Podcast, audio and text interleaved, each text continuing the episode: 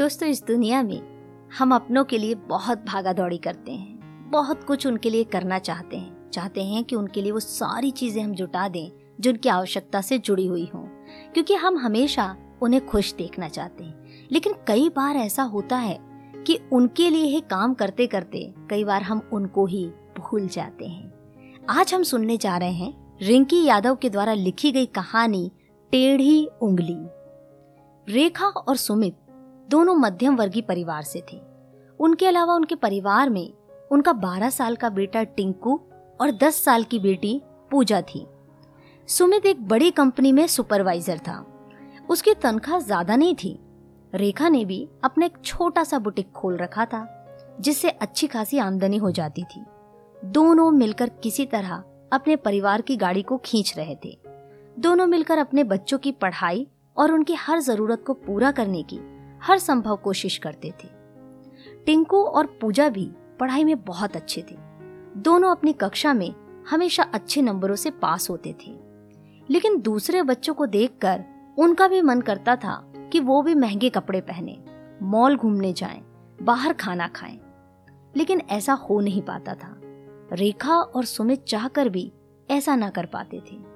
उनके मन में हमेशा ये बात रहती थी कि दिन रात मेहनत करने के बाद भी वो अपने बच्चों की इच्छाओं को पूरा नहीं कर पा रहे हैं। फिर भी उन्होंने कभी हार नहीं मानी। अपनी तरफ़ से पूरी मेहनत करते रहे। आखिरकार उनकी मेहनत रंग लाई। सुमित का प्रमोशन हो गया। अब वो सुपरवाइजर थे, मैनेजर बन गया था। उसकी तनख्वाह भी अच्छी खासी हो गई थी। अब वो कभी कभी अपने परिवार को बाहर घुमाने भी ले जाता था। अब उनके रहन सहन में पहले से काफ़ी अंतर आ गया था।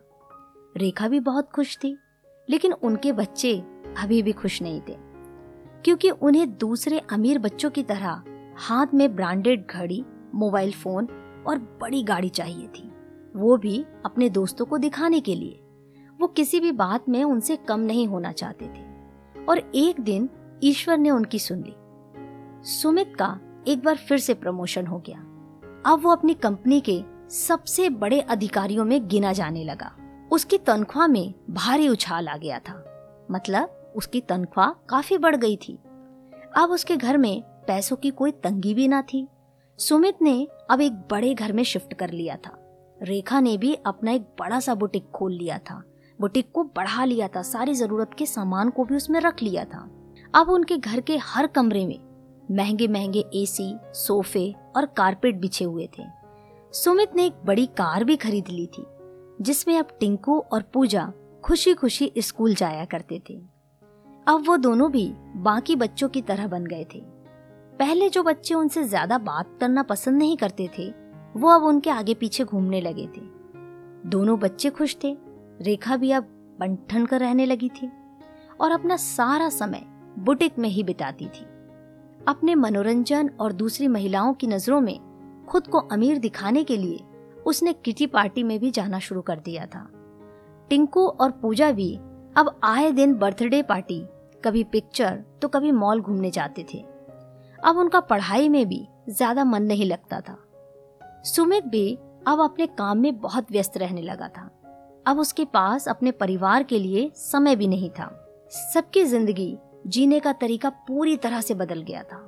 आज उनके घर में किसी चीज़ की कमी ना थी, सिवाय वक्त की। एक समय था जब सुमित और उसका परिवार एक साथ बैठते थे, खाना खाते थे, बातें करते थे, लेकिन अब उनके पास एक दूसरे के पास बैठने, बात करने का समय नहीं रहा। एक दिन रेखा अचानक बीमार पड़ गई। डॉक्टर ने उसे पूरी तरह से आराम करने की सलाह दी। तो अब वो सारा दिन घर पर ही रहती। लेकिन अकेले घर में उसका जरा भी मन न लगता। बीमारी में उसका ध्यान रखने वाला कोई न था। सुमित अपने काम में और टिंकू और पूजा अपने आप में ही व्यस्त थे। घर के सोनेपन ने जैसे उसे झकझोर कर रख दिया था। अब उसका ध्यान इस बात पर गया कि सबसे आगे निकलने की दौड़ में वो अपनों से कितने दूर हो गए। लेकिन अब उसने ठान लिया कि वो सब कुछ पहले की तरह ठीक करके ही रहेगी। उसने सुमित और बच्चों से बातें की और कहा कि आज से रात का खाना हम सब लोग एक साथ खाएँगे। किसी ने भी उसकी बात को गंभीरता से नहीं लिया। तब उसने सोचा कि सीधी उंगली से घी नहीं निकलेगा, उंगली टेढ़ी करनी ही पड़ेगी। तब उसने सख्त कदम उठाया और कहा कि अगर वो ऐसा नहीं करेंगे तो वो किसी से बात नहीं करेगी। मजबूरन सबको उसकी बात माननी पड़ी और सब रात का खाना एक साथ खाने लगी। धीरे धीरे सबको ऐसा करना अच्छा लगने लगा। अब पूरा परिवार सिर्फ़ खाना ही एक साथ नहीं खाता था, बल्कि अपने पूरे दिन की बातें भी एक दूसरे के साथ शेयर करता था। अब सब रेखा के इस फैसले से खुश थे। रेखा भी बहुत खुश थी। ये देखकर कि उसकी कोशिश सफल हो गई। तो दोस्तों, ज़िंदगी में सबसे बड़ी खुशी है परिवार की एकता। दिन भर भले काम करें, लेकिन परिवार के लिए एक ऐसा समय हमारे पास ज़रूर होना चाहिए कि जिनके लिए हम काम कर रहे हैं, जिन अपनों के लिए हम भागा दौड़ी कर रहे हैं, उन अपनों के लिए हमारे पास वक्त हो। थोड़ा ठहरिए, उनसे बातें कीजिए, उनके साथ रिश्ते को बिताइए। इस तरह से आपका रिश्ता मज़बूत रहेगा और प्रेम भी बढ़ेगा। दोस्तों, आप सुन रहे थे कहानी मोनिका की जुबानी। कहानी कैसी लगी, मुझे कमेंट करके ज़रूर बताएँ। यदि पसंद आई है तो अपने दोस्तों के साथ शेयर करना बिल्कुल ना भूलें। सुनते रहें कहानी मोनिका की जुबानी।